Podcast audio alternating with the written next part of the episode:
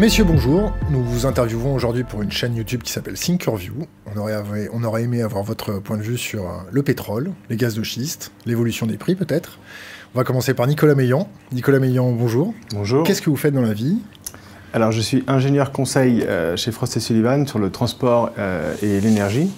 Et à côté de ça, dans mes heures libres, je suis membre de deux think tanks, l'Association pour l'étude du pic pétrolier, l'ASPO, et le think tank euh, Les Éconoclastes. Très bien. Francis Perrin euh, Bonjour, euh, je suis président d'une société de, presse spécialisée qui s'appelle Stratégie et politique énergétique et directeur de la rédaction de, la publication Pétrole et gaz arabes. Et je vais laisser notre dernier invité, un dernier invité se présenter tout seul. Je vous écoute. Qui êtes-vous? Olivier Appert. Euh, j'ai fait en fait toute ma carrière dans le secteur de l'énergie depuis le premier choc pétrolier. Euh, j'étais jusqu'à ces dernières semaines président euh, d'un organisme de recherche et d'innovation dans le domaine de l'énergie. Et maintenant, je suis membre de l'Académie des technologies. Je participe aussi au think tank IFRI et puis président du Conseil français de l'énergie. Très bien. On va rebondir sur Nicolas Meillan. Nicolas Meillan, qu'est-ce que vous pouvez nous dire sur la situation du pétrole au XXIe siècle? Quelles sont les perspectives à court, moyen terme? Alors aujourd'hui, euh, la situation du pétrole, euh, pour faire euh, rapidement, aujourd'hui on est dans une situation où on a une offre supérieure à la, demande de pétrole qui a fait baisser les prix. Aujourd'hui on a des prix aux alentours de, de 60 dollars. la question que les gens se posent, c'est de savoir est-ce que ça va durer euh, ou non. Euh, cela dépend d'énormément de, différents facteurs. Un, l'évolution euh, de la production de pétrole de schiste aux États-Unis. et surtout l'évolution aussi de la demande de pétrole, que ce soit dans les pays comme l'Europe, mais surtout la Chine, qui connaît actuellement un ralentissement économique important. Si on s'intéresse plutôt à moyen et long terme, on voit qu'on a une hausse inéluctable des coûts d'extraction euh, du pétrole. Euh, si on prend l'exemple du champ de Kashagan au Kazakhstan, on est sur des niveaux à 125 dollars le baril du coût. Et on sait aussi qu'on euh, a un plafond limite à partir duquel les gens n'achètent plus du pétrole. Donc quand le pétrole dépasse les 100 dollars, vous avez de la demande de pétrole qui est réduite. Monsieur APA, est-ce que vous voulez rebondir sur ce que dit Nicolas? euh, je voulais revenir d'abord sur les fondamentaux du pétrole. D'abord, le temps de l'énergie, c'est le temps long. Et on voit que la part des énergies renouvelables euh, ne peut progresser que très lentement. Les estimations qui sont faites, qui font consensus, qui ont été faites notamment par l'Agence internationale de l'énergie, montrent que entre 1990 et 2040, la part des énergies fossiles va passer de 82% à 75% malgré les politiques qui sont mises en œuvre. Donc le temps de l'énergie est le temps long, le temps du pétrole est le temps long. Deuxième fondamental, euh, le, pétrole, c'est la géopolitique. Et euh, c'est euh, André Giraud, ancien ministre de, l'industrie pendant le deuxième choc pétrolier, qui avait l'habitude de dire que le pétrole est une matière première à fort contenu diplomatique et militaire, avec une valeur fiscale indéniable et accessoirement un pouvoir calorifique. Et donc quand on n'a pas intégré cette dimension géopolitique du pétrole, à ce moment-là, on passe à côté de beaucoup de choses. Ce qui est vrai pour le pétrole est vrai aussi pour le gaz, comme les Russes nous l'ont rappelé récemment avec l'Ukraine. Troisième point, quand on se concentre sur le pétrole, de plus en plus, pétrole égale transport, transport égale pétrole. La totalité de l'accroissement de la demande de pétrole dans le monde provient du secteur transport. Le secteur transport, y compris le transport ferroviaire, le transport aérien, c'est de l'ordre de 55% de la consommation pétrolière aujourd'hui mondiale. Et cette part augmente. Et d'un autre côté, euh, le pétrole a un monopole, un quasi-monopole pour le secteur transport. 92% de la consommation d'énergie du secteur transport, ce sont des produits pétroliers. Donc il faut bien intégrer ces fondamentaux quand on analyse la situation du marché pétrolier et ses perspectives. Francis Perrin, la géopolitique euh, énergétique, qu'est-ce que, vous, qu'est-ce que vous pouvez nous en dire au jour d'aujourd'hui entre la Syrie, l'Arabie saoudite toute cette ceinture. La Libye, le, Yémen, le, Yémen. le Soudan, le Soudan du Sud, la Russie, l'Ukraine Comme l'a rappelé effectivement Olivier Appert à l'instant, euh, on ne peut pas parler pétrole euh, en particulier, énergie en général, sans parler géopolitique. Ça ne veut pas dire que la géopolitique explique tout, bien sûr. Le pétrole, l'énergie, c'est de la géologie, c'est de la technique, c'est de l'économie, c'est euh, de la politique, de la stratégie, de la géopolitique. Mais la part de la géopolitique est importante, notamment pour le pétrole, matière première hautement stratégique, c'est clair. Alors, évidemment, par définition, on est sur des sujets pour lesquels on ne peut pas faire de prévision parce que les événements géopolitiques, les ruptures, euh, euh, des coups d'État, des tensions, euh, les printemps arabes, l'Iran et beaucoup d'autres choses, ce sont des points d'interrogation majeurs lorsqu'on étudie les marchés pétroliers et puis les marchés énergétiques en général, mais cela pèse d'un point important, cela a pesé, cela pèse, cela pèsera. Ce qui est clair, c'est qu'aujourd'hui, pour revenir au court terme, puisqu'on distinguait ces différentes dimensions, euh, court terme, moyen terme, long terme, à juste titre, dans le court terme, euh, pour l'instant, la géopolitique ne pèse pas beaucoup. Ce qui, n'a pas été le cas dans le passé, ce qui ne sera pas le cas dans l'avenir. là, on est vraiment sur le court terme. Parce que, euh, comme le rappelait Nicolas Meillan, on a encore un excédent d'offres de pétrole sur le marché. Et que... Un excédent qui se chiffre à combien de millions de barils? Alors, là-dessus, certains vont dire de l'ordre de 2 millions de barils par jour. Bon, c'est un ordre de grandeur, c'est une approximation, c'est pas un chiffre. Il y a différentes estimations possibles. Mais c'est probablement 2 millions, certains vont dire jusqu'à 2 500 000, d'autres vont dire 1,8 million de barils par jour je pense que c'est un ordre de grandeur qui me paraît, qui me paraît correct. je, confirme vos chiffres par l'intermédiaire de Feu Christophe de Margerie, qui avait sensiblement les, mêmes chiffres. On est sur des ordres de grandeur qui sont assez partagés au niveau de l'industrie pétrolière et puis des, observateurs de cette industrie ou observateurs de la scène énergétique. Euh, pour l'instant, sur les marchés euh, pétroliers, au sens vraiment les marchés, les bourses de Londres, de New York, sur lesquels sont fixés les prix du pétrole, les opérateurs, euh, les traders, ne regardent que cet excédent de l'offre sur la demande. Et donc, euh, certains pays ou certaines régions sont à feu et à sang. Il y a une guerre euh, en Libye, il y a une guerre en Syrie, le Yémen, on a vu ce que c'est. Il y a des tensions. Je ne dis pas que ça ne joue pas du tout, mais ça joue très très peu. Ça n'a pas été le cas entre 2011 et 2014 avec les printemps arabes, avec les tensions autour de l'Iran. Et, prochainement, évidemment, la géopolitique reviendra par la grande porte sur les marchés pétroliers. Mais actuellement, mais on est uniquement dans le court terme, pour l'instant, euh, les marchés pétroliers n'ont lieu que pour cet excédent de l'offre sur la demande. Et la question, c'est quand cet excédent sera-t-il résorbé? Euh, Pas en 2015. Est-ce que ce sera 2016, 2017, 2018 Ensuite, là, le, débat, le débat commence. Mais pas en 2015, parce qu'en 2015, la production nord-américaine euh, les États-Unis et le Canada tirent à la hausse la production pétrolière mondiale depuis quelques années, grâce au pétrole non conventionnel. Pétrole de schiste Pétrole de schiste aux États-Unis, pétrole extrait des sables bitumineux dans l'Alberta au Canada. Donc ce sont deux catégories différentes de pétrole non conventionnel. C'est un, un, kérogène ou c'est... Euh, non, le kérogène, c'est lié à ce qu'on appelle les schistes bitumineux, qui est encore une autre catégorie. Détroit de l'Orénoque euh, Alors, l'Orénoque, c'est du pétrole ultra lourd au Venezuela. C'est encore une autre catégorie. En fait, on a au moins quatre catégories de pétrole non conventionnel.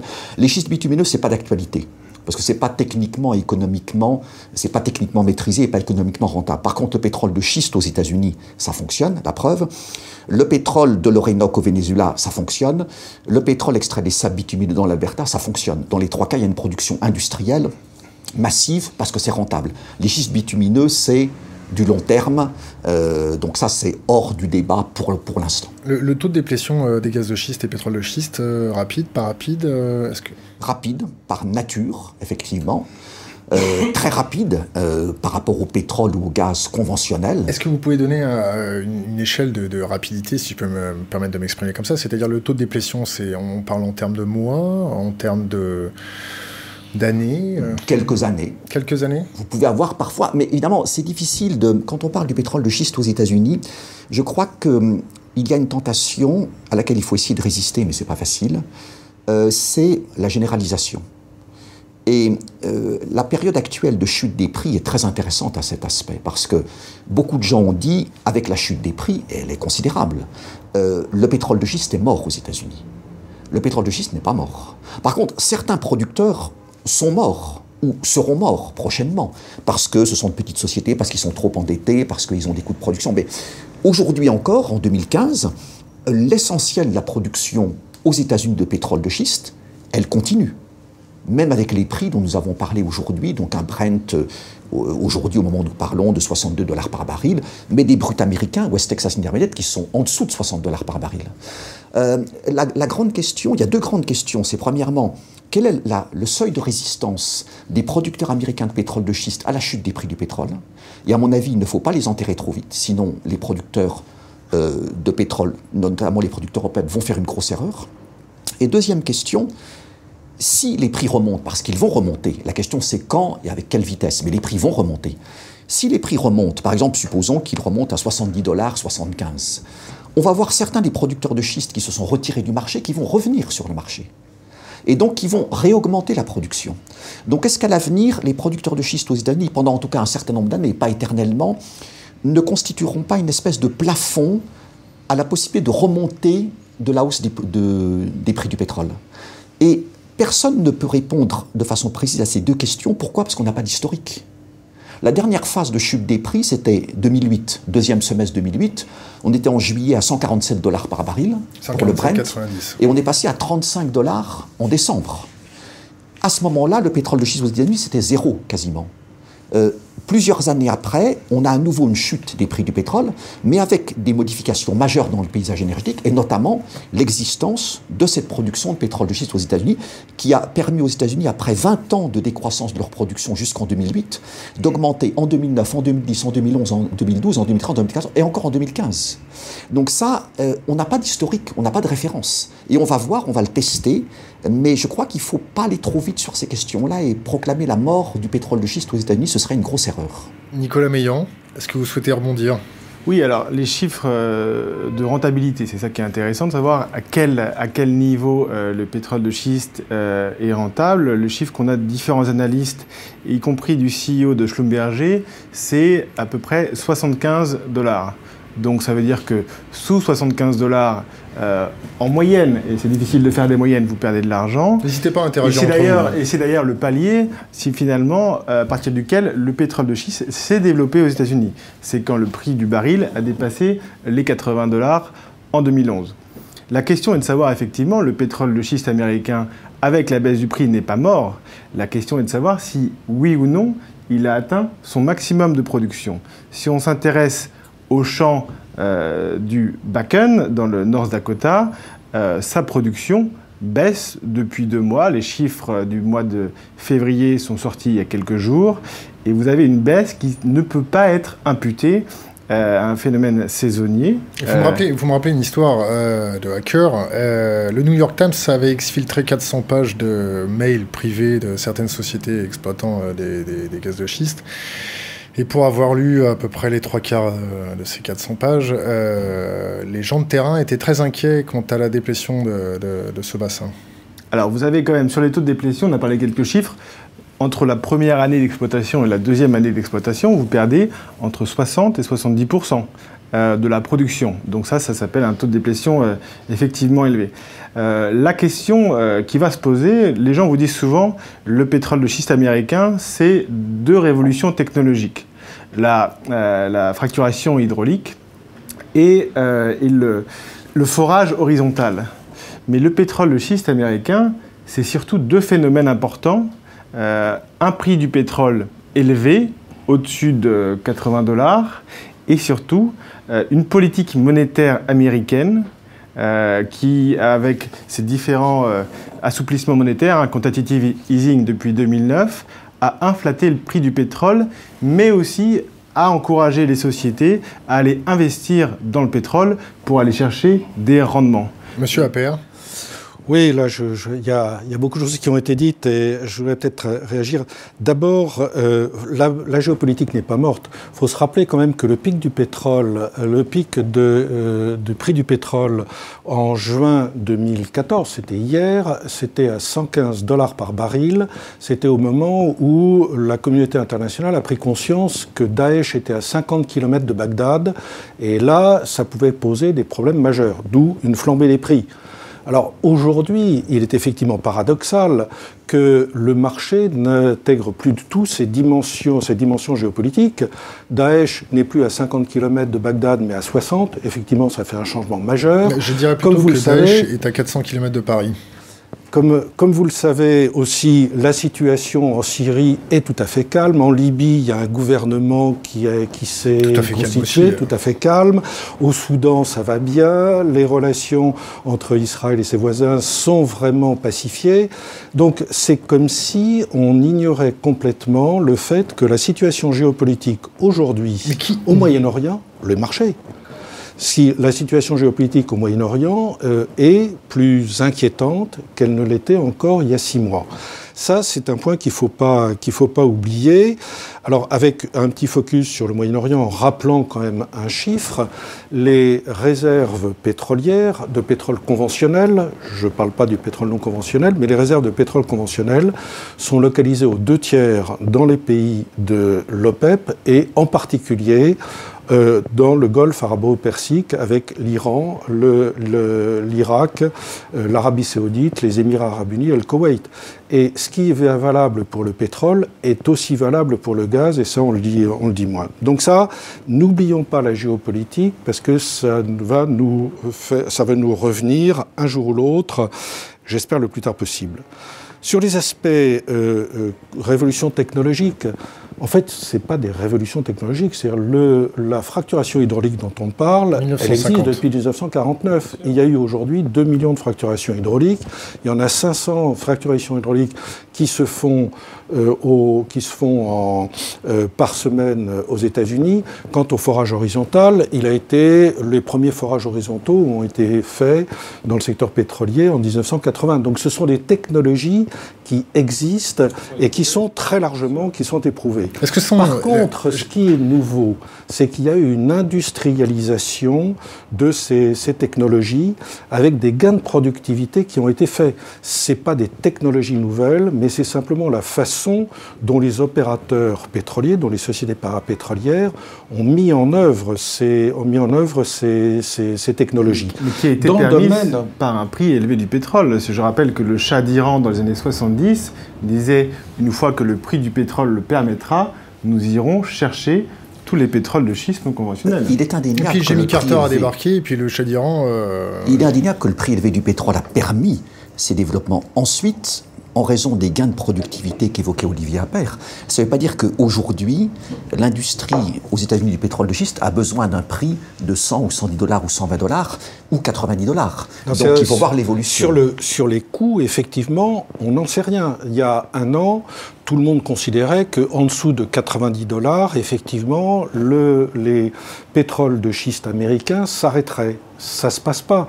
Il y a eu une réduction, une réduction par 50% du nombre d'appareils de forage en Amérique du Nord depuis le mois de septembre, et la production reste stable. Alors, elle baisse peut-être un petit peu, mais la production, de, la production de pétrole de schiste aux États-Unis reste quasiment stable, malgré une diminution de 50% du nombre d'appareils de forage. Reste Les stable, sachant qu'elle augmentait d'un million de barils par jour, donc par rapport à son rythme d'augmentation. Oui, mais compte tenu de l'évolution du nombre d'appareils de forage en activité, c'est quand même, voilà, c'est pas... Alors, les, progrès technologiques, c'est le business model est quand même tout à fait différent du business model euh, classique de, du secteur pétrolier. Les coûts de, les, par exemple, la durée de forage a été divisée par deux en, en cinq ans. Le nombre de fracturations euh, aussi en 3-4 ans a été multiplié par deux. Donc il y a eu des progrès de productivité considérables euh, qui font qu'aujourd'hui, on peut produire, on, peut continuer à produire, même si les prix sont effondrés. Alors, effectivement, et alors, un autre point qui est important, c'est qu'il y a une très grande diversité euh, au niveau des coûts de production, ou ce que l'on sait des coûts de production, parce que là aussi, il n'y a pas forcément beaucoup de transparence, euh, entre, entre un opérateur et un autre opérateur, entre un gisement, entre un bassin, un autre bassin, entre un gisement dans un bassin et un autre gisement dans un autre bassin. Les coûts de production qui sont dans les rapports, on voit que ça varie de 25 dollars par baril à éventuellement 80 ou 90 dollars par baril. Alors je me pose une question concernant la, technicité de, cette production.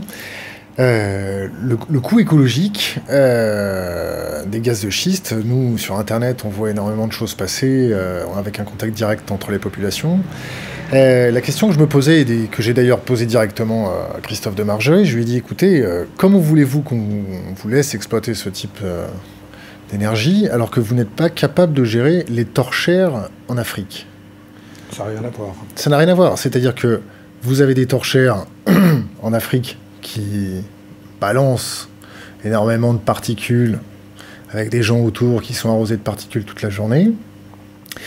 Et ce scandale écologique qui est écarté de nos yeux, parce que vous comprenez, c'est l'Afrique, c'est des sauvages. Euh, en France, en France confier ce type d'exploitation euh, à des pétroliers qui n'ont déjà pas su exploiter correctement une technique, c'est la question que je me pose.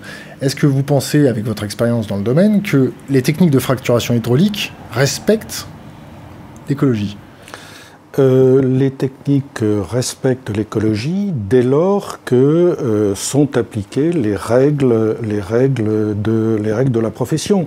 Il y a eu, il y les règles de la profession établies par Les règles de la profession sont contrôlées par les administrations quand elles existent. Et ça, effectivement, si on veut contrôler, si l'administration veut contrôler, elle a vraiment tous les moyens. Elle a tous les moyens en France, elle a tous les moyens aussi aux États-Unis. Mais les États-Unis, comme le nom l'indique, ce sont des États-Unis. Or, les réglementations environnementales, c'est État par État. Et effectivement, les réglementations environnementales sont très strictes dans certains États et tout à fait comparables aux réglementations environnementales en Europe. Elles sont moins strictes dans d'autres États. Donc, il faut faire attention quand même à, faire. Il ne faut pas faire d'amalgame. Euh. Alors, je n'amalgame pas. Je me dis simplement que euh, une, industrie qui n'est pas capable de gérer déjà euh, des torchères mais c'est compliqué je crois que C'est un point important parce que prenons le, le, cas que vous venez d'évoquer et prenons un pays comme le Nigeria. Un pays dans lequel une proportion majeure du gaz associé au pétrole est brûlé. Parce que le gaz, il y a deux solutions. Soit vous trouvez du gaz seul, un gisement de gaz, Bon, soit vous avez un débouché, vous allez produire, vous allez commercialiser votre gaz, vous n'avez pas de débouché, vous n'allez pas mettre en exploitation ce gisement. Mais souvent, le gaz est associé au pétrole. Vous produisez du pétrole et en même temps, fatalement, vous produisez du gaz. Et si vous n'avez pas de marché sur le gaz, vous n'allez pas arrêter votre gisement parce que vous voulez produire du pétrole. Parce que ça, vous savez que vous avez un marché, vous avez toujours un marché pour le pétrole. Et c'est ce qui se passe dans des pays, mais de nombreux, mais comme le Nigeria, la région du delta du Niger, dans laquelle c'est un vrai effectivement scandale un écologique. Innommable. Un bourbier innommable, effectivement, tout à fait. Euh, il n'y a pas de marché euh, local ou régional pour le gaz les compagnies produisent du pétrole et donc elles brûlent le gaz à la torchère. C'est un gaspillage économique majeur, c'est le gaspillage d'une ressource précieuse. Sur le plan écologique, notamment les pollutions locales, c'est déplorable pour les populations. Et sur le plan des gaz à effet de serre, du changement climatique, c'est évidemment euh, absolument déplorable également. Mais là, c'est pas parce que les compagnies pétrolières ne savent pas faire ce qu'il faut, c'est parce qu'elles n'ont pas de marché pour le gaz et que le gouvernement nigérian joue un jeu très ambigu en disant c'est affreux, c'est affreux, c'est affreux, mais en même temps, comme il est le principal bénéficiaire de la rente pétrolière, il laisse les compagnies pétrolières faire ce qu'elles font depuis des dizaines d'années. Si, comme le rappelle Olivier Appert, le gouvernement nigérian, c'est aussi une fédération, mais si le gouvernement fédéral disait maintenant ça suffit, vous arrêtez de brûler le gaz associé, les compagnies le feraient du jour au lendemain, enfin en, quelques semaines. Simplement, dans certains cas, elles fermeraient certains puits certains champs, et il y aurait moins d'argent qui tomberait dans les caisses du Nigeria. Et quand je dis dans les caisses du Nigeria, c'est pas toujours dans les caisses de l'État nigérian, c'est parfois dans les caisses de quelques personnes, mais ça c'est un autre problème. Mais voilà, mais c'est pas un problème technique. Aux États-Unis, vous avez évidemment un marché sur le gaz considérable, vous avez des gazoducs partout, donc vous n'allez pas mettre des torchères, mais vous trouvez le même problème en Russie.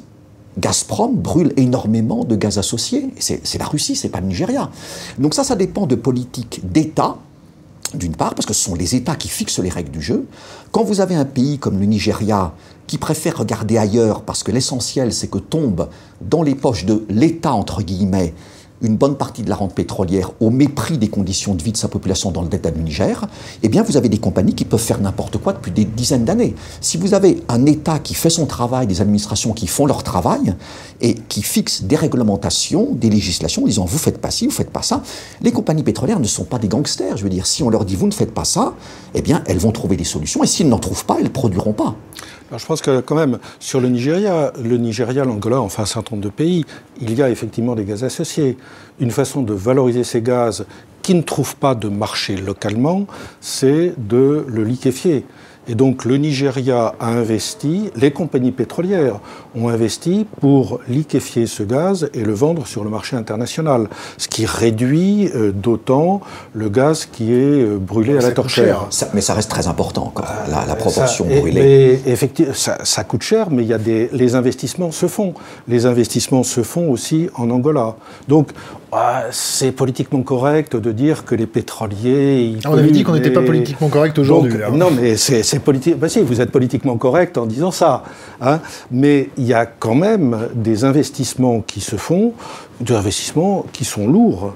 Mais ça fait quand même, il y a, ça fait quand même une vingtaine d'années à peu près que les compagnies pétrolières ont commencé à investir sur des chaînes de liquéfaction de gaz pour, euh, qui conduisent à limiter. Alors, pour, avoir eu un feedback euh, en direct du Nigeria par des hackers nigérians qui nous ont envoyé des photos de l'état. Euh, de leur bordure de fleuve. Oui, mais ça, c'est un autre problème. C'est pas lié. Au, je, pas traite, lié je, traite, les, les, problèmes au, flaring. Alors, le, fait qu'il y ait du pétrole, parce qu'il y, y, a des pirates qui percent les pipes pour récupérer du pipeline, ils en mmh. sont au courant. Le fait qu'il y ait une mafia, vous inquiétez pas, on est, on est aussi au courant. Leur plus gros problème, c'était les torchères, quand même, être éclairés jour et nuit, voir cette ressource partir en fumée et les particules associées qui viennent, on va dire, euh, souiller et contaminer toute leur chaîne alimentaire. Ça les rendait relativement. Euh, ils étaient énervés quand même. Hein. mais dans le cas du, du, Nigeria, du delta du Niger, moi j'ai suivi de près des rapports, euh, notamment venant d'Amnesty International sur ce sujet-là. Il y a aussi une grande partie qui est liée à la vétusté des oléoducs. Il y a eu des investissements. Et de Shell. Mmh. Et, donc, il y a une grande partie. Alors, les compagnies pétrolières, je ne parlais d'ailleurs pas que des compagnies, mais du gouvernement nigérian, mmh. qui est, à mon avis, le principal responsable. des compagnies pétrolières, notamment Shell au, au Nigeria, ont eu pendant des années un comportement qui n'est pas du tout conforme aux meilleures pratiques de la profession. De brigands. Parce que, bon, le delta du Niger, bon, bah, c'est loin. Shell, évidemment, ne pourrait pas se comporter comme ça aux États-Unis, au Canada, au Royaume-Uni. Parce que depuis longtemps, évidemment, ils auraient eu euh, de, très gros problèmes. Mais il y a. Donc, ils mettent toujours sur ce genre, ah, les pirates, le mouvement pour l'émancipation du delta du Niger, etc., etc. Oui, bien sûr, ça existe. Dans certains cas, il y a nombre de problèmes techniques au Nigeria, des fuites par rapport à des oléoducs.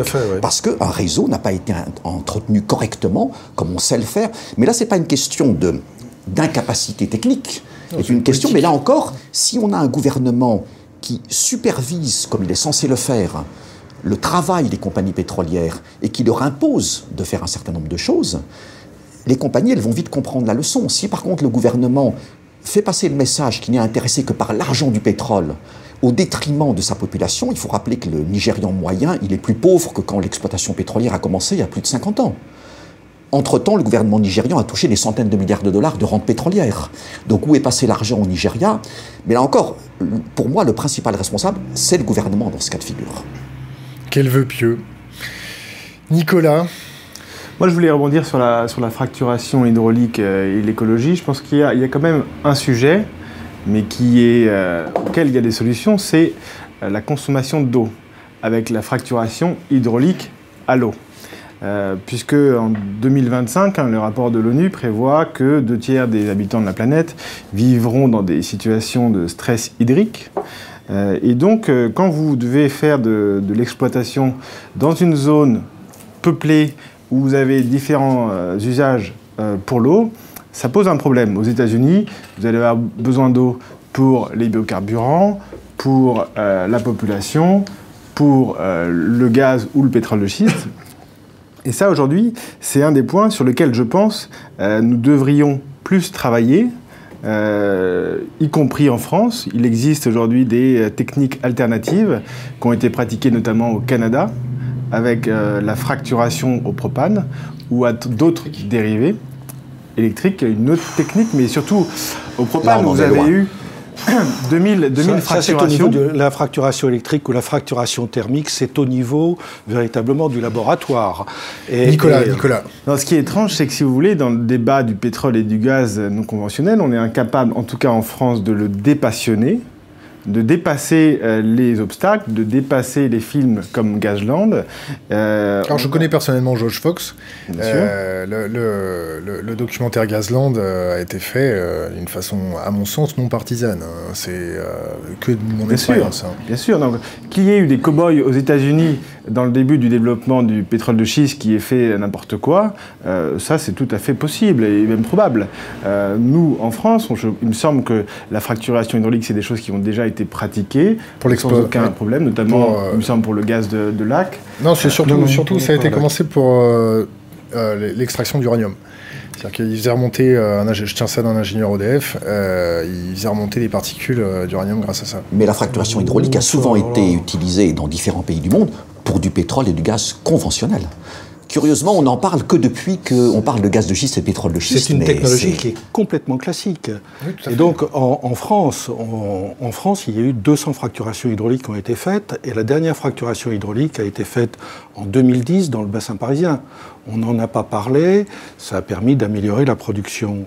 Vous parliez de, Gazland.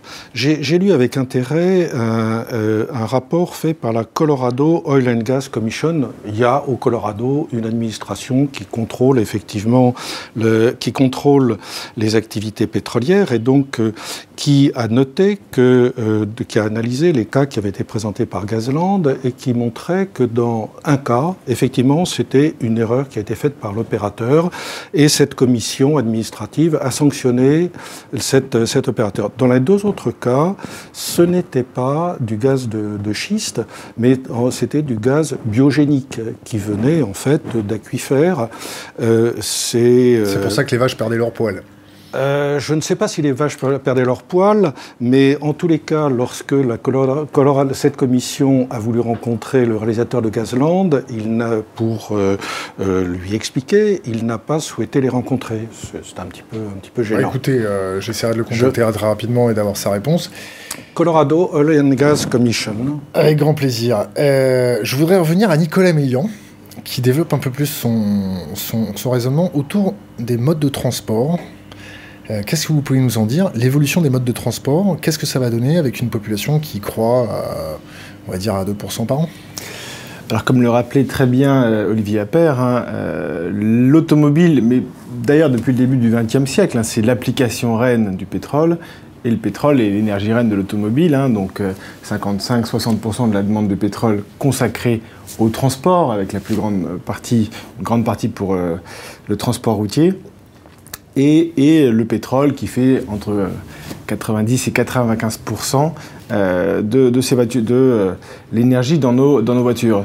Donc ça va poser un problème si on a probablement euh, une contrainte sur l'approvisionnement pétrolier, d'autant plus comme j'aime à le rappeler, que quand on vend une voiture en Chine, souvent c'est une voiture qu'on ne vend plus en Europe, puisqu'on a un effet d'éviction sur la consommation de pétrole entre les pays euh, émergents et euh, les pays euh, de l'OCDE développés, qu'on voit notamment sur la, consommation de, pétrole.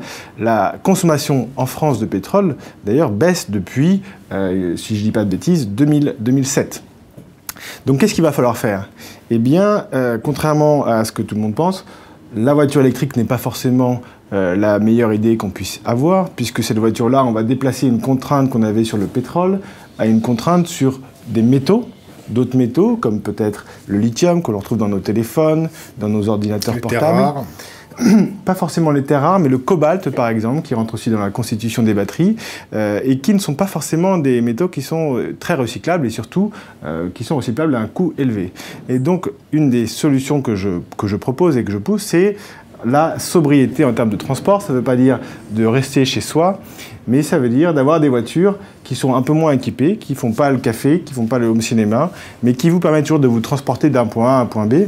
Et donc je défends notamment l'idée de la voiture à 500 kg. 500 kg, parce que finalement, quand vous baissez le poids de, la voiture euh, d'un facteur 2, bah, vous divisez sa consommation d'un facteur 2, ses émissions de CO2 d'un facteur 2, et toutes ces externalités d'un facteur 2. Et j'avais eu ce, ce, sorte de déclic, j'avais fait une conférence avec des gens de Renault qui présentaient, euh, on avait une étude présentée par le CEA qui comparait les émissions de CO2 d'une voiture électrique de 1 tonne 4 avec les émissions de CO2 d'une voiture thermique de 500 kg. Et on voyait que la Zoé d'une tonne 4 émettait plus de CO2 que la voiture thermique de 500 kg. Francis correspond Perrin. à la Twizy. Et donc j'ai proposé, posé la question aux gens de Renault, quand est-ce que vous sortez votre Twizy en mode thermique? Et là, ils ne m'ont pas répondu. Francis Perrin. C'est vrai qu'on est sur la question des transports et comme l'ont rappelé euh, Nicolas Meillan et Olivier Appert, on est au cœur évidemment de, de- de- du, du business pétrolier, très clairement, euh, au niveau mondial pour tout ce qui est transport et notamment transport routier. Donc euh, on sait très bien depuis longtemps que techniquement il y a plusieurs solutions. Il n'y a jamais qu'une solution sur le plan technique. Euh, au Brésil on a des voitures à alcool à 100%. Bon, les voitures électriques ça existe. Euh, des véhicules au gaz, on a des bus, y compris à Paris, qui roulent au gaz pour la RATP, etc. etc. Bon, il y a les biocarburants, il y a les, voitures hybrides. Mais cela dit, ce que vient de dire Nicolas Meillan me semble particulièrement important et je pense qu'Olivier Appert y reviendra, c'est que le, les pétroliers et les constructeurs automobiles euh, n'ont pas dit leur dernier mot en la matière. Ils n'attendent pas passivement, en disant ah ben tiens, on va se laisser manger nos parts de marché par euh, les voitures électriques, par ci, par ça. Ils, ont, ils se battent, et c'est pas d'ailleurs d'aujourd'hui, euh, pour euh, améliorer les performances des, des- des véhicules automobiles depuis de nombreuses années, et les résultats ont été spectaculaires. On a en France le, le programme de litre au 100, je ne me souviens plus quelle est l'échéance. Fixe, voilà. Bon, donc euh, je, Olivier y reviendra, mais voilà, donc euh, on, se rend compte à quel point ce, couple pétrole à travers euh, essence ou gazole et automobile est susceptible encore, donc la voiture telle qu'on la connaît, mais améliorée, mais plus légère, etc., est susceptible encore d'am- d'amélioration après des améliorations tout à fait constantes au cours des dernières années, même on va dire depuis les années 70, depuis les chocs pétroliers. Il y a eu des périodes où ça a été plus rapide, moins rapide, mais constamment on a amélioré les, les rendements, l'efficacité, et il y a encore une marge de manœuvre devant nous. Donc il y a d'autres carburants, carburants alternatifs ou les solutions alternatives qui vont jouer leur rôle, mais je pense que probablement euh, pendant encore un certain temps, eh bien, les voitures que l'on connaît aujourd'hui, les véhicules routiers qu'on connaît aujourd'hui, euh, on aura toujours euh, de l'essence et du gazole, mais avec des rendements et des performances. Et donc, évidemment, euh, moins de moins d'émissions, moins d'impact sur l'environnement, euh, des coûts plus intéressants pour le consommateur. Et on n'est pas, euh, on n'a pas encore fini de, de gravir cette courbe d'expérience avec des résultats déjà tout à fait spectaculaires. Et plus, c'est encore à, à venir. Olivier.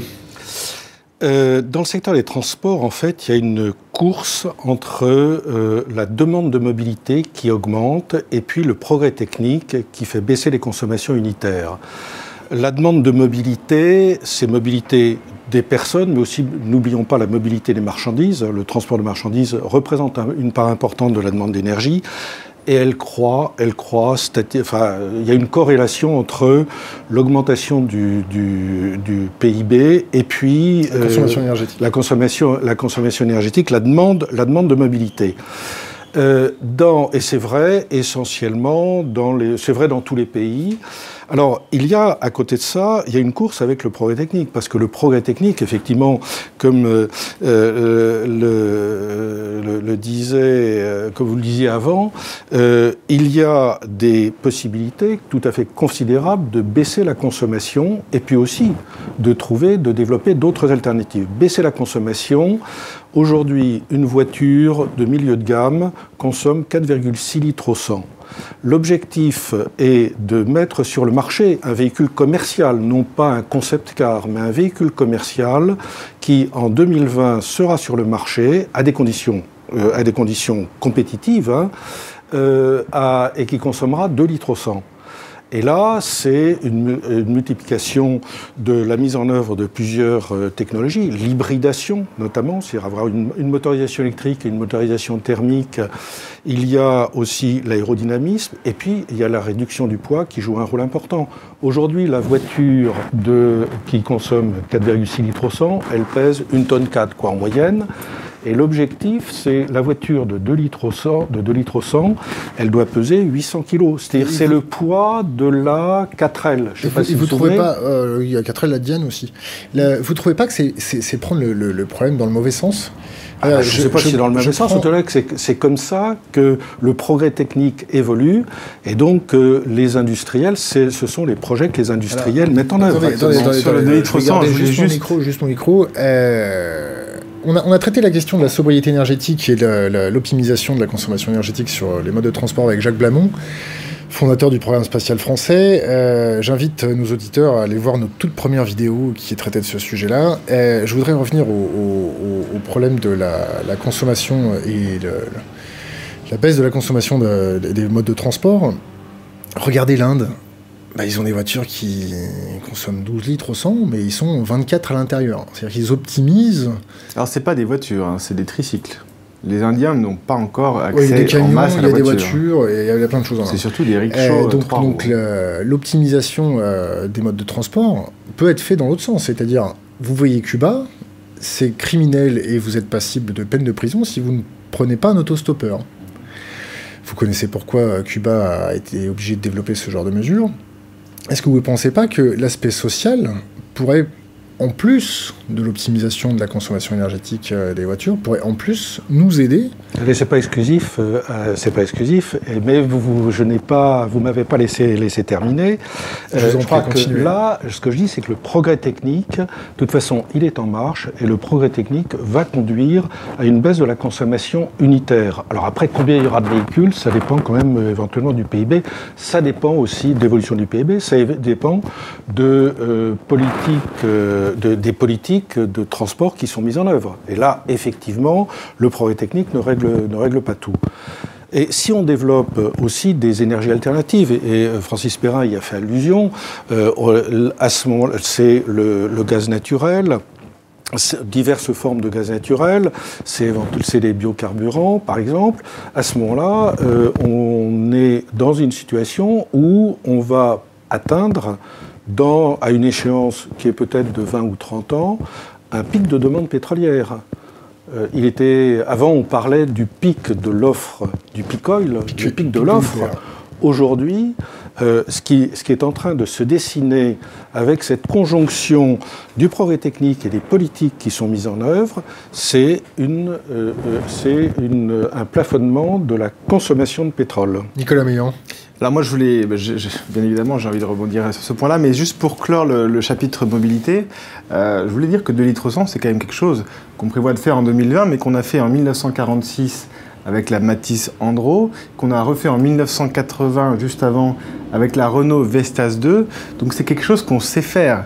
Mais ce qu'on ne sait pas faire, c'est avec le niveau de confort actuel des voitures.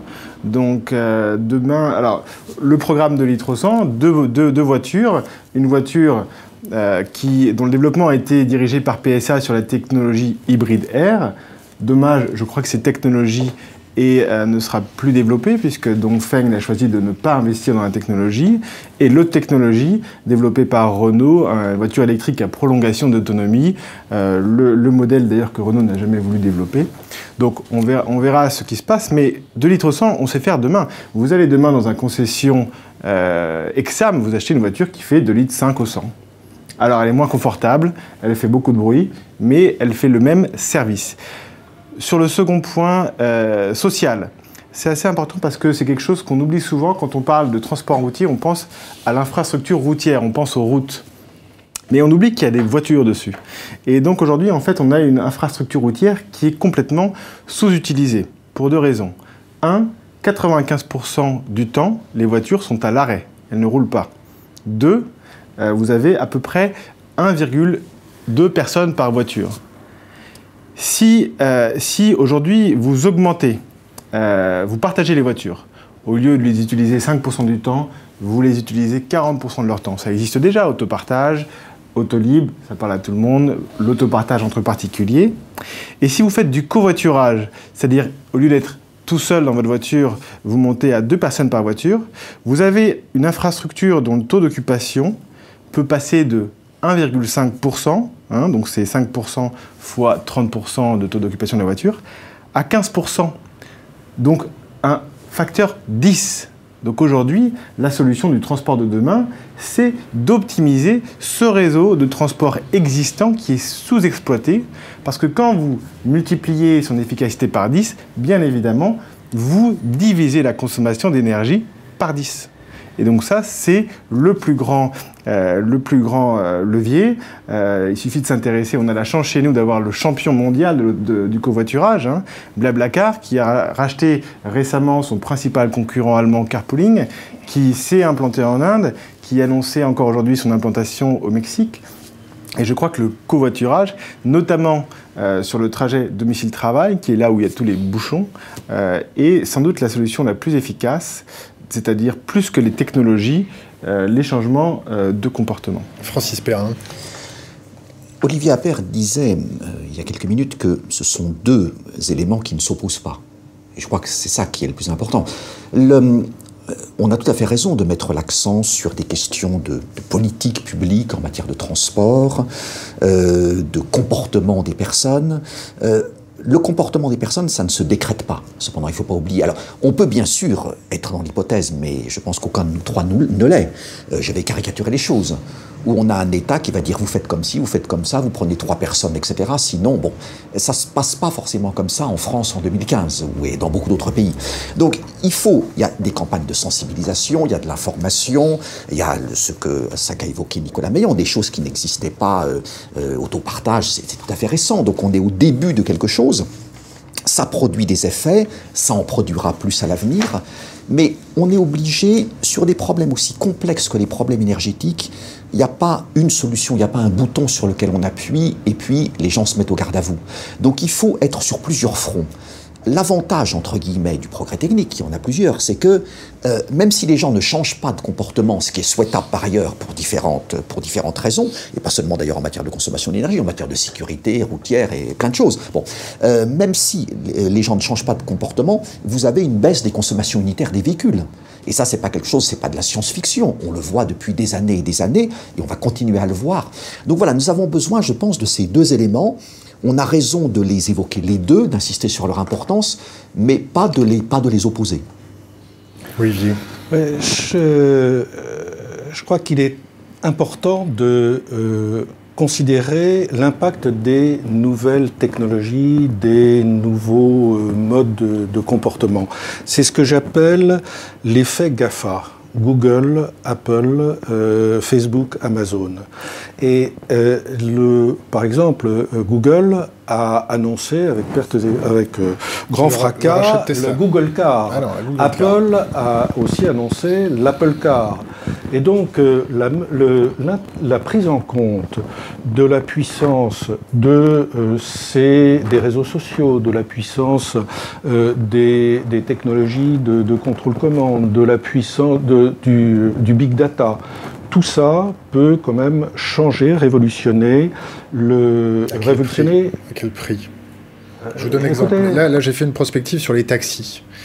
C'est-à-dire qu'en préparant euh, cette émission, je me suis intéressé euh, au problème des GAFA, Google qui met euh, en route un système de ballons fournissant l'Internet pratiquement gratuitement à l'ensemble de la planète, des ballons en hélium avec un diamètre de 25 mètres. L'aspect des big data pour travailler dans une société euh, au fait de ce genre de questions. Euh, vous, aurez, vous aurez des voitures automatiques. Euh, autonomes. Autonomes, merci. vous aurez des, des voitures autonomes. en plus de ces voitures autonomes, vous aurez, grâce au big data, la capacité d'appeler ces voitures autonomes à peu près partout dans le mhm. monde. Après, à quel prix humain C'est-à-dire, est-ce qu'au prix d'éradiquer toute une, une, caste de taxis qui a payé sa licence de 120 000 euros, est-ce que on est prêt, socialement parlant, à cette casse Socialement et politiquement. Socialement et politiquement parlant, est-ce que nous sommes prêts à avoir ce type de comportement? Poser la question aux politiques. Hein. Moi, ce que je souligne, c'est qu'il y a quand même des game changers, que GAFA est un game changer dans le domaine de l'automobile. Une, une bagnole, avant, ça se construisait autour d'un moteur. Le moteur, c'était la pièce maîtresse. Demain, la bagnole, elle se construira autour de votre iPhone. Et tout, tout sera conçu en fonction. Ah bah, je sais pas, vous avez un truc là. j'ai un Ouru mobile. Bon, euh, et, donc ça, c'est véritablement un game changer qui préoccupe, qui préoccupe beaucoup les constructeurs automobiles. General Motors a intégré justement cette dimension. Ils ont décidé de créer une filiale dédiée justement à, euh, aux véhicules connectés, aux véhicules autonomes ils l'ont pas créé à Détroit, ils l'ont créé dans la Silicon Valley. Et donc ça, c'est effectivement un game changer. Alors après, bon, est-ce que euh, Uber, entre Uber et les taxis, effectivement, on peut légiférer Simplement, euh, après, il y aura la force, j'allais dire, de la, de la demande. Et puis, l'impact positif, toujours sur ces réseaux d'autopartage. Euh, dans une, euh, on m'a dit que dans une ville en Afrique, alors il n'y a, pas d'infrastructure, il n'y a, a, pas de, de, réseau de transport. Il faut des noms. Simplement, une ville en Afrique, quelle ville euh, je crois que ça doit être à Abidjan, il me semble. Hein. Euh, à ce moment-là, grâce à la puissance des réseaux sociaux, à ce moment-là, se sont, se sont créés au niveau des et à Facebook se sont créés des réseaux euh, structurés d'autopartage avec des, des lignes. Ben, naturellement, il y a des lignes, voilà. Et, et ça, euh, je veux dire, là, je pense que la population en profite.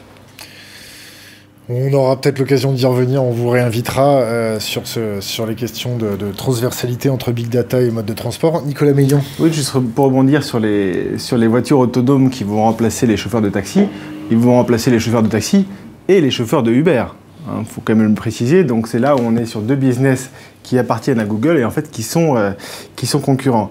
Juste, euh, j'évoquais plutôt le problème du taux d'occupation des voitures, qui est de 1,1 personnes par voiture.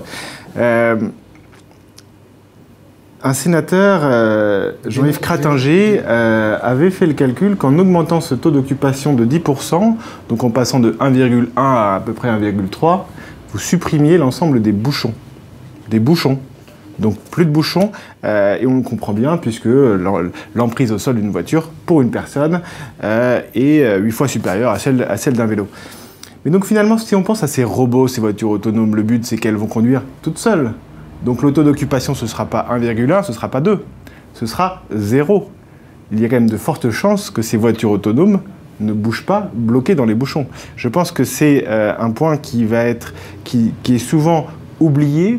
La voiture autonome, pour moi, c'est la, la nouvelle voiture électrique, si vous voulez. Les gens avaient la voiture électrique depuis les années 2000, les constructeurs automobiles surfaient sur la voiture électrique. Et puis aujourd'hui, on voit que finalement, la voiture électrique, ça représente 0,5% des ventes quand on donne 10 000 euros à quelqu'un pour l'acheter. Et donc, ils ont trouvé un autre cheval qui est la voiture qui conduit toute seule. Et moi, personnellement, je suis très sceptique. Alors ma voiture conduit déjà un peu toute seule quand j'ai mon régulateur de vitesse sur l'autoroute, ça me suffit. Si demain elle conduit un peu plus, et ça existe, si j'avais une Mercedes classe S, tant mieux.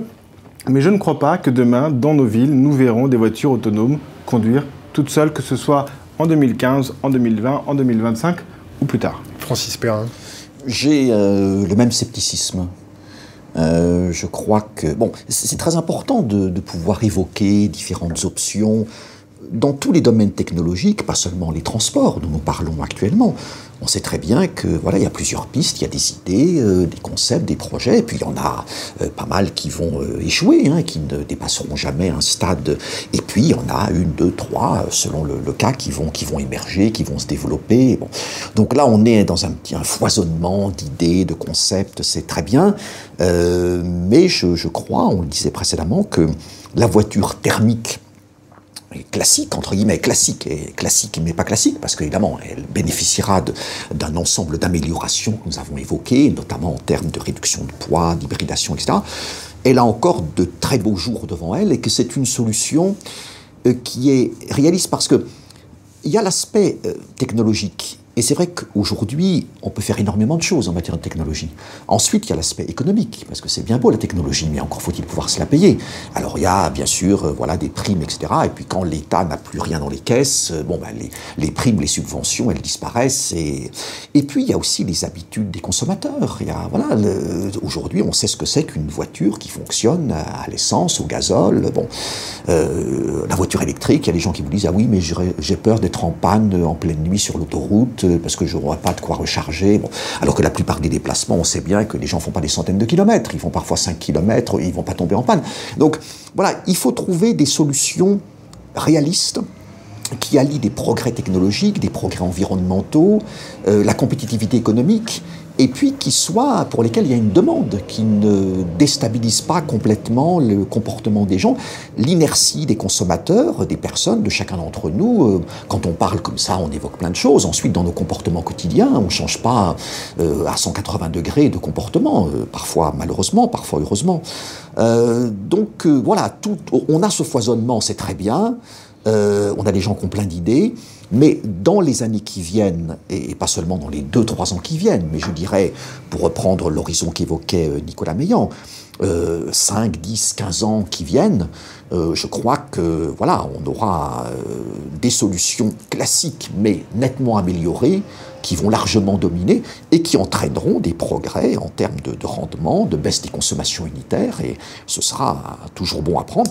Il y a la question ensuite, bien sûr, des comportements, de l'aspect, l'aspect social, mais il ne faut pas enterrer trop vite les taxis, hein, parce que, bon, euh, en France, quand même, euh, je veux dire, euh, dans ce pays, dès qu'un gouvernement fait une réforme et qu'il y a euh, des personnes dans la rue, ils retirent la réforme le lendemain.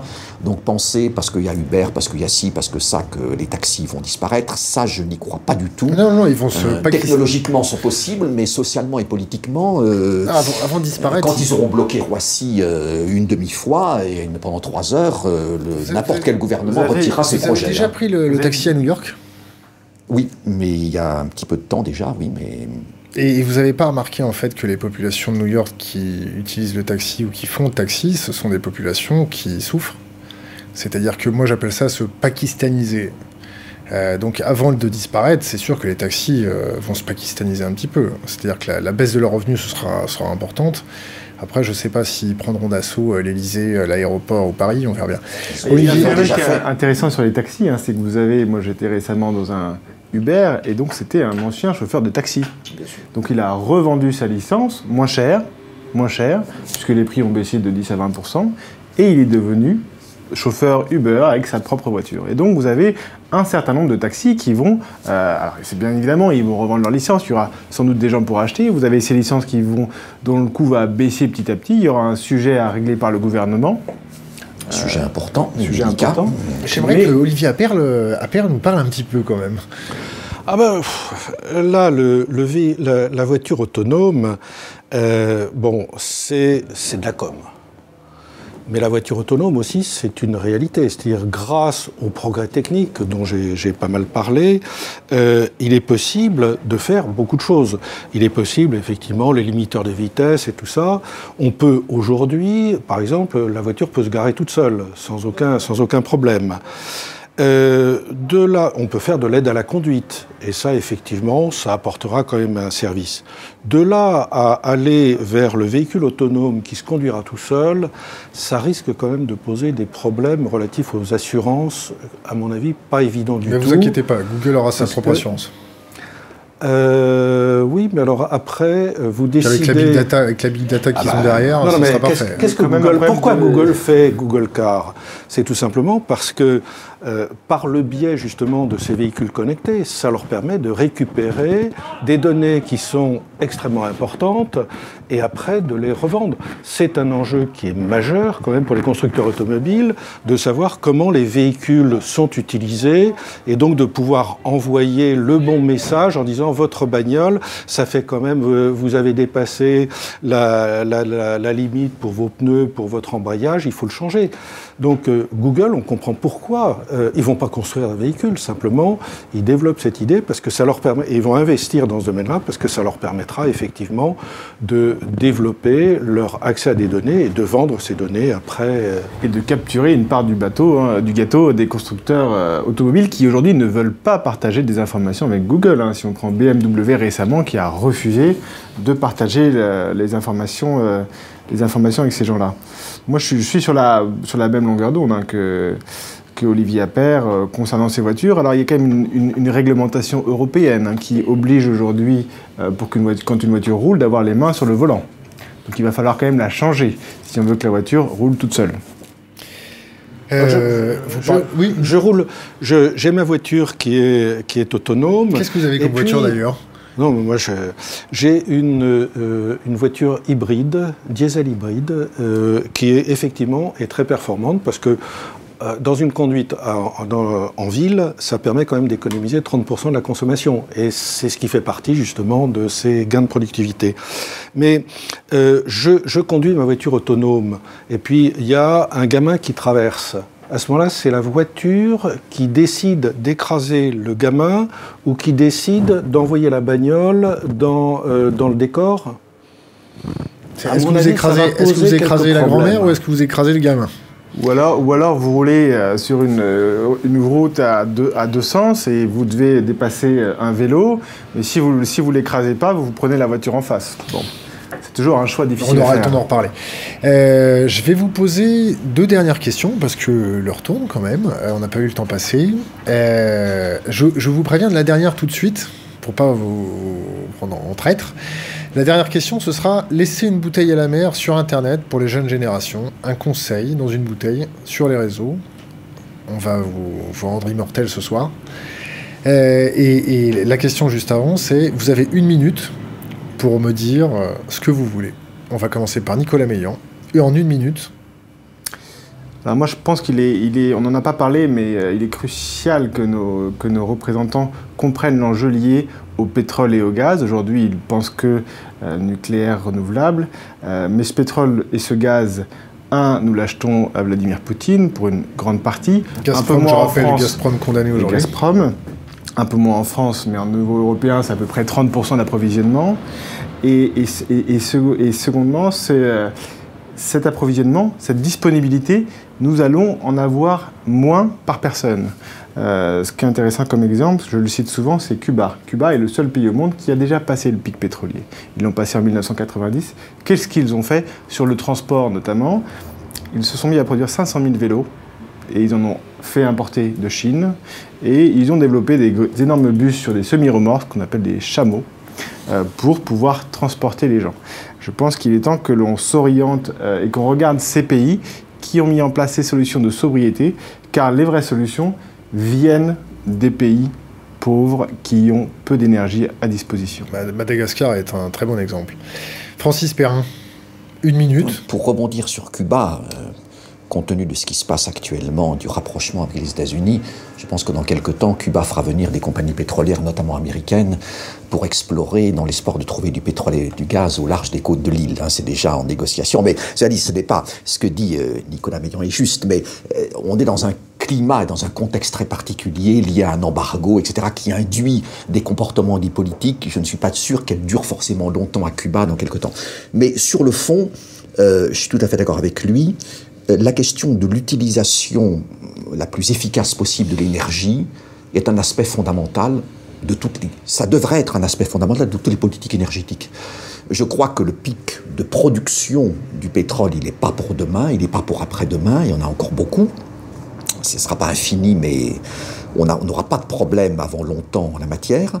Mais euh, quel que soit euh, ce fameux pic pétrolier ou pas, euh, on a intérêt, pays consommateurs, pays producteurs, à tenter d'économiser le pétrole et l'énergie de la façon la plus intelligente possible. Et je crois que ça devrait être vraiment la priorité de toutes les politiques énergétiques. Je suis par alors aussi d'accord avec ce que disait Nicolas Meillan. En France, malheureusement, enfin malheureusement, on pense hydraulique, énergie euh, euh, nucléaire, énergie renouvelable, c'est très bien, mais on oublie quand même que le pétrole et le gaz, euh, ça existe encore. Donc, apparemment, selon certains discours politiques, on fait comme si ça n'existe pas.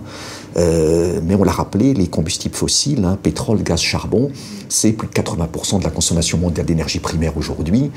Et selon les prévisions de l'Agence internationale de l'énergie qu'évoquait Olivier Appert tout à l'heure, euh, vers 2040, ce sera encore 75%. Donc il faut quand même faire face aux réalités. Euh, comme disait le camarade Marx, hein, si on veut transformer le monde, il faut commencer par le comprendre. C'est pas en niant certaines réalités qu'on fait de bonnes politiques énergétiques. Olivier Appert? Je, trouve un peu paradoxal de prendre comme exemple Cuba. Euh, mais Cuba n'a pas abandonné l'exploration pétrolière et Gérard Depardieu aussi avait investi en son temps dans une compagnie pétrolière qui faisait de l'exploration à Cuba. Euh, je crois le, le, conseil à, donner, c'est essayer de rationaliser les débats. Les débats dans le domaine de l'énergie sont beaucoup trop passionnés. C'est pour et contre, c'est beaucoup trop caricatural, beaucoup trop politiquement correct. Faisons preuve de pragmatisme. Et là, les Anglais sur ce plan-là, ils nous donnent des leçons, mais c'est pas très politiquement correct de dire, de prendre l'exemple de l'autre côté, du côté de, Sa Majesté. Deuxième point, je crois qu'on ne peut pas dépenser sans compter. C'est-à-dire qu'il faut aujourd'hui compter, voir combien ça coûte et euh, prendre en compte le fait qu'il faut choisir des options qui sont quand même pas trop trop chères et commencer par investir sur les technologies, investir à faire les choix qui sont un plan à long terme, c'est ça hmm Un plan à long terme. Euh, oui. Alors, euh, vous êtes au courant de votre dernière question, mais je vais faire une petite transition juste avant. Donc la question, c'est laisser un conseil aux jeunes générations sur Internet. Et pour recevoir vos réponses, je vais laisser exceptionnellement mon micro aux personnes qui nous hébergent aujourd'hui, c'est-à-dire Dissemblance, un jeune magazine qui a été fondé par une bande de copains euh, jeunes. Euh, je vous pose la question, Nicolas Meillan, vous répondez en premier, et je laisse ma chaise à Dissemblance. Nicolas, envoie le conseil pour les jeunes générations. Le conseil pour les jeunes générations, euh, économise pour t'acheter un vélo. Ça, c'est du sacré conseil. Hein. sacré Je ne m'attendais pas à cela. Euh, le conseil serait, mais c'est pas seulement pour les jeunes générations, euh, on en a parlé largement aujourd'hui, l'énergie, c'est fondamental pour plein de raisons. Euh, sur le plan économique, sur le plan industriel, sur le plan politique, sur le plan de la vie des populations. Donc il faut s'y intéresser. Euh, ça paraît très complexe et c'est encore plus complexe que ça ne paraît, mais ce n'est pas une raison pour ne pas creuser ces questions-là. Ça intéresse tous les citoyens, ça ne doit pas être réservé au gouvernement, aux compagnies pétrolières, aux compagnies gazières, aux énergéticiens. Ils ont leur rôle à jouer, bien sûr, euh, et leur point de vue à donner dans ces débats. Mais euh, on a vraiment besoin de débats citoyens dans le meilleur sens du terme.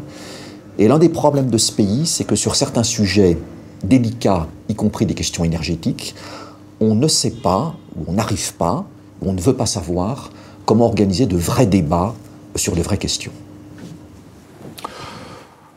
Tout à fait d'accord sur euh, la nécessité de, euh, d'organiser des débats, de pouvoir débattre. Là encore, les Anglais nous donnent des exemples. Le conseil que je donnerais, c'est d'éteindre la lumière en sortant de la pièce. Et ça, j'ai des petites filles et je constate que ce réflexe est complètement disparu. Et si on n'éteint pas la lumière en sortant de la pièce, à ce moment-là, je crains quand même que euh, tous les discours que l'on a sur l'efficacité énergétique, sur la sobriété, ce soit uniquement du vent. Merci beaucoup. Bonjour, André Arium pour En Dissemblance, un journal qui a été lancé il y a deux jours à destination des 15-25 ans et aussi des autres. Euh, je voulais vous poser une dernière question ou plutôt deux questions. Donc vous avez beaucoup parlé de, je ne sais pas si ce mot existe, mais de la macro-énergie. Et c'était très intéressant. Mais ma question porte sur euh, la micro-énergie, je ne sais pas si ça existe. Par exemple, il y a deux semaines, j'ai pris pour la première fois de ma vie une Tesla. Et d'un point de vue utilisateur, j'ai eu l'impression que c'était la voiture du futur. J'ai trouvé ça vraiment formidable euh, de, de, tout point de vue parce que ça fait pas de bruit, parce que ça va vite, parce que pour des raisons sûrement bêtes et futiles, mais d'un point de vue utilisateur, ça m'a donné cette impression. Donc je voulais vous demander ce que vous en pensez.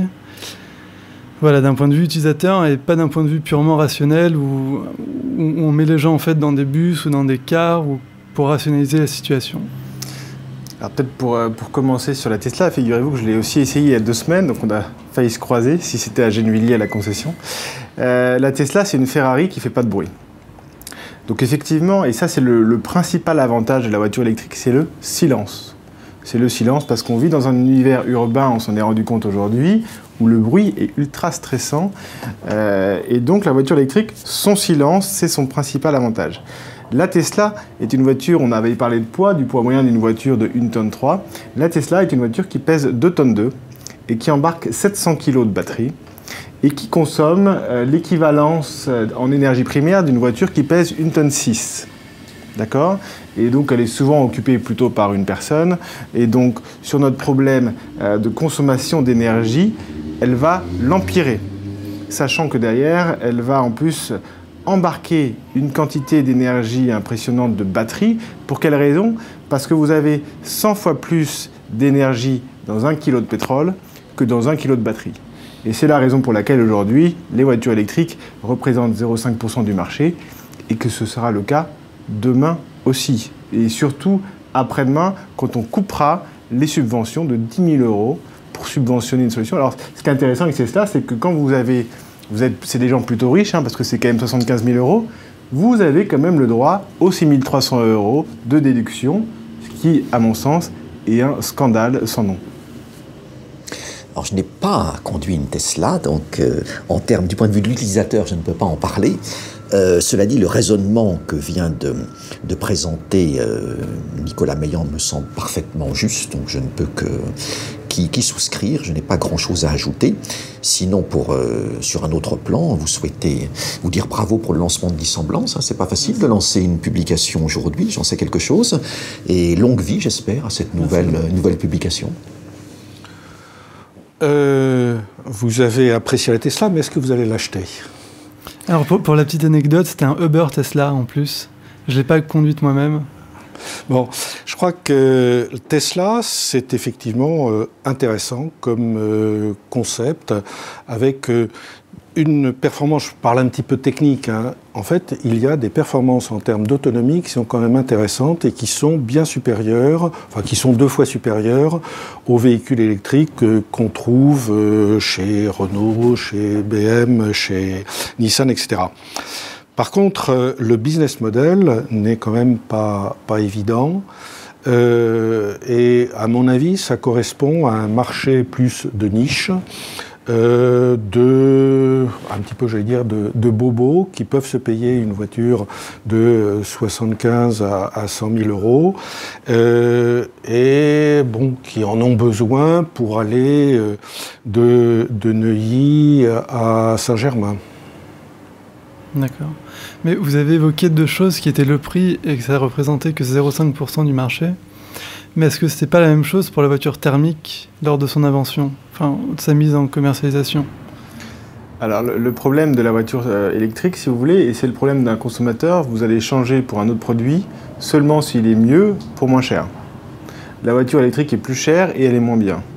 Et en fait, euh, son autonomie qui n'est limitée qu'à 200 km, alors 80% des trajets journaliers sont 50 km. Mais le problème, c'est les 20%.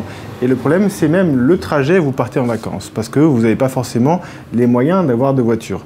Aujourd'hui, la voiture électrique est cantonnée à un rôle de seconde voiture.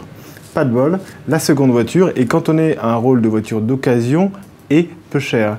Donc aujourd'hui, euh, telle qu'elle est avec son autonomie limitée à 200 km, la voiture électrique ne peut pas s'imposer sur le marché. Par contre, vous avez une solution qui va se développer très fortement, tirée par le groupe Volkswagen, qui est la voiture autonomie électrique à autonomie prolongée ou hybride rechargeable, qui vous permet d'avoir une batterie qui fait qui couvre 50 km, donc 80% du temps vous roulez sans pétrole, et sur les 20% du temps restant, vous avez un petit prolongateur d'autonomie qui n'est rien qu'un groupe électrogène qui vous permet de charger votre batterie et de rouler 500 km et donc de partir en vacances où vous voulez aux quatre coins de la France. Il n'y a aucun doute sur le fait que, pratiquement aucun doute sur le fait que l'industrialisation des voitures électriques et une production de masse permettrait, évidemment, entraînerait une, baisse des, coûts et des prix. Le problème, c'est euh, est-ce que ça va arriver et quand? Et pour les raisons que, que viennent d'évoquer euh, Nicolas Meillan, est-ce que ce, ce, déclic en termes de consommation va se produire avec, euh, là encore, le consommateur. Euh, bon, la technologie, c'est bien, euh, une voiture silencieuse, c'est très bien, l'impact sur l'environnement, c'est très bien, mais ensuite, il regarde son portefeuille. Et alors, il y a ces subventions, mais voilà, on sait ce qu'il qu'il en est. Je crois qu'il n'y a pas beaucoup de gens en France qui se font, qui sont dans l'illusion que les subventions promises aujourd'hui par tel ou tel gouvernement vont durer pendant très longtemps. Euh, quand on voit l'état des finances publiques françaises, c'est un, autre sujet qui n'est pas énergétique, mais qu'il faut qu'il faut garder en tête. Et par ailleurs, on l'évoquait précédemment dans notre débat, nous avons des voitures thermiques essence ou diesel, qui sont bien connus des utilisateurs et qui continuent à améliorer constamment leur performance. Euh, donc voilà, est-ce que le consommateur, il se dit, j'ai des voitures, je connais, je sais comment ça fonctionne, etc. Bon, euh, les rendements sont de plus en plus intéressants. Euh, et puis par ailleurs, j'ai la voiture électrique euh, qui a plein de charme. oui, mais bon, l'écart de prix, et puis qu'est-ce qu'il Donc je suis... alors, là encore, il faut revenir à ce qu'on disait au début de notre débat. En matière d'énergie, il y a le court terme, il y a le long terme, il y a le moyen terme, pardon, le long terme, mais il faudrait même ajouter le très long terme. Donc je ne suis pas en train de dire que jamais la voiture électrique ne percera, ça dépend quel horizon de temps. Mais euh, sur le court terme, évidemment, c'est impossible. Mais même sur le moyen, moyen long terme, je dirais, je ne suis pas persuadé que finalement euh, la voiture entre guillemets classique, mais largement améliorée par ces progrès techniques continus et réalisés par les pétroliers et par les constructeurs automobiles, ne reste pas suffisamment euh, attrayante aux yeux de la plus grande partie des consommateurs pendant encore pas mal de temps. Nous allons laisser le mot de la fin à Olivier Appert. Euh, en 1900, euh, il y avait une concurrence entre le véhicule à essence, le véhicule à vapeur et le véhicule électrique. Et à l'époque, c'est le véhicule électrique qui a gagné, c'est la jamais contente qui a dépassé les 100 km/h. Euh, et il se trouve que malgré cette avance, c'est le véhicule à essence, le véhicule thermique, qui a très largement gagné la course, euh, tout simplement à cause de l'autonomie. C'est-à-dire, en fait, le volume et le poids par unité d'énergie de l'essence et du diesel sont sans commune mesure avec euh, les véhicules à vapeur ou les véhicules électriques. Donc euh, ça, c'est un élément, euh, et Nicolas Meillan en a parlé. Alors, euh, j'ai parlé du véhicule 2 litres au 100, en fait, on parle aussi du véhicule 1 litre au 100. Qu'est-ce que c'est qu'un véhicule 1 litre au 100 C'est un véhicule de 2 litres au 100 qui est rechargeable, et le litre au 100 qu'on économise, c'est précisément l'électricité, et c'est ce que disait Nicolas Meillan. Euh, alors, n'oublions pas, quand on parle de transport, euh, on parle de la voiture parce que beaucoup de monde, je ne dis pas tout le monde a sa bagnole, mais tout le monde voit les bagnoles dans les rues. N'oublions pas qu'au plan de l'énergie, euh, le transport de marchandises représente entre le tiers et la moitié de la consommation d'énergie. Et donc, est-ce que vous imaginez pour transporter les marchandises, on va voir un camion avec euh, la moitié de la charge qui est en batterie, euh, la, charge utile qui est divisée par deux parce que la moitié du camion va être utilisée par des batteries.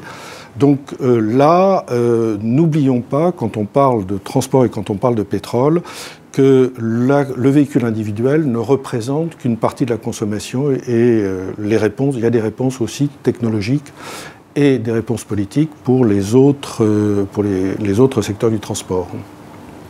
Messieurs, je vous remercie. Dissemblance vous remercie. À très bientôt.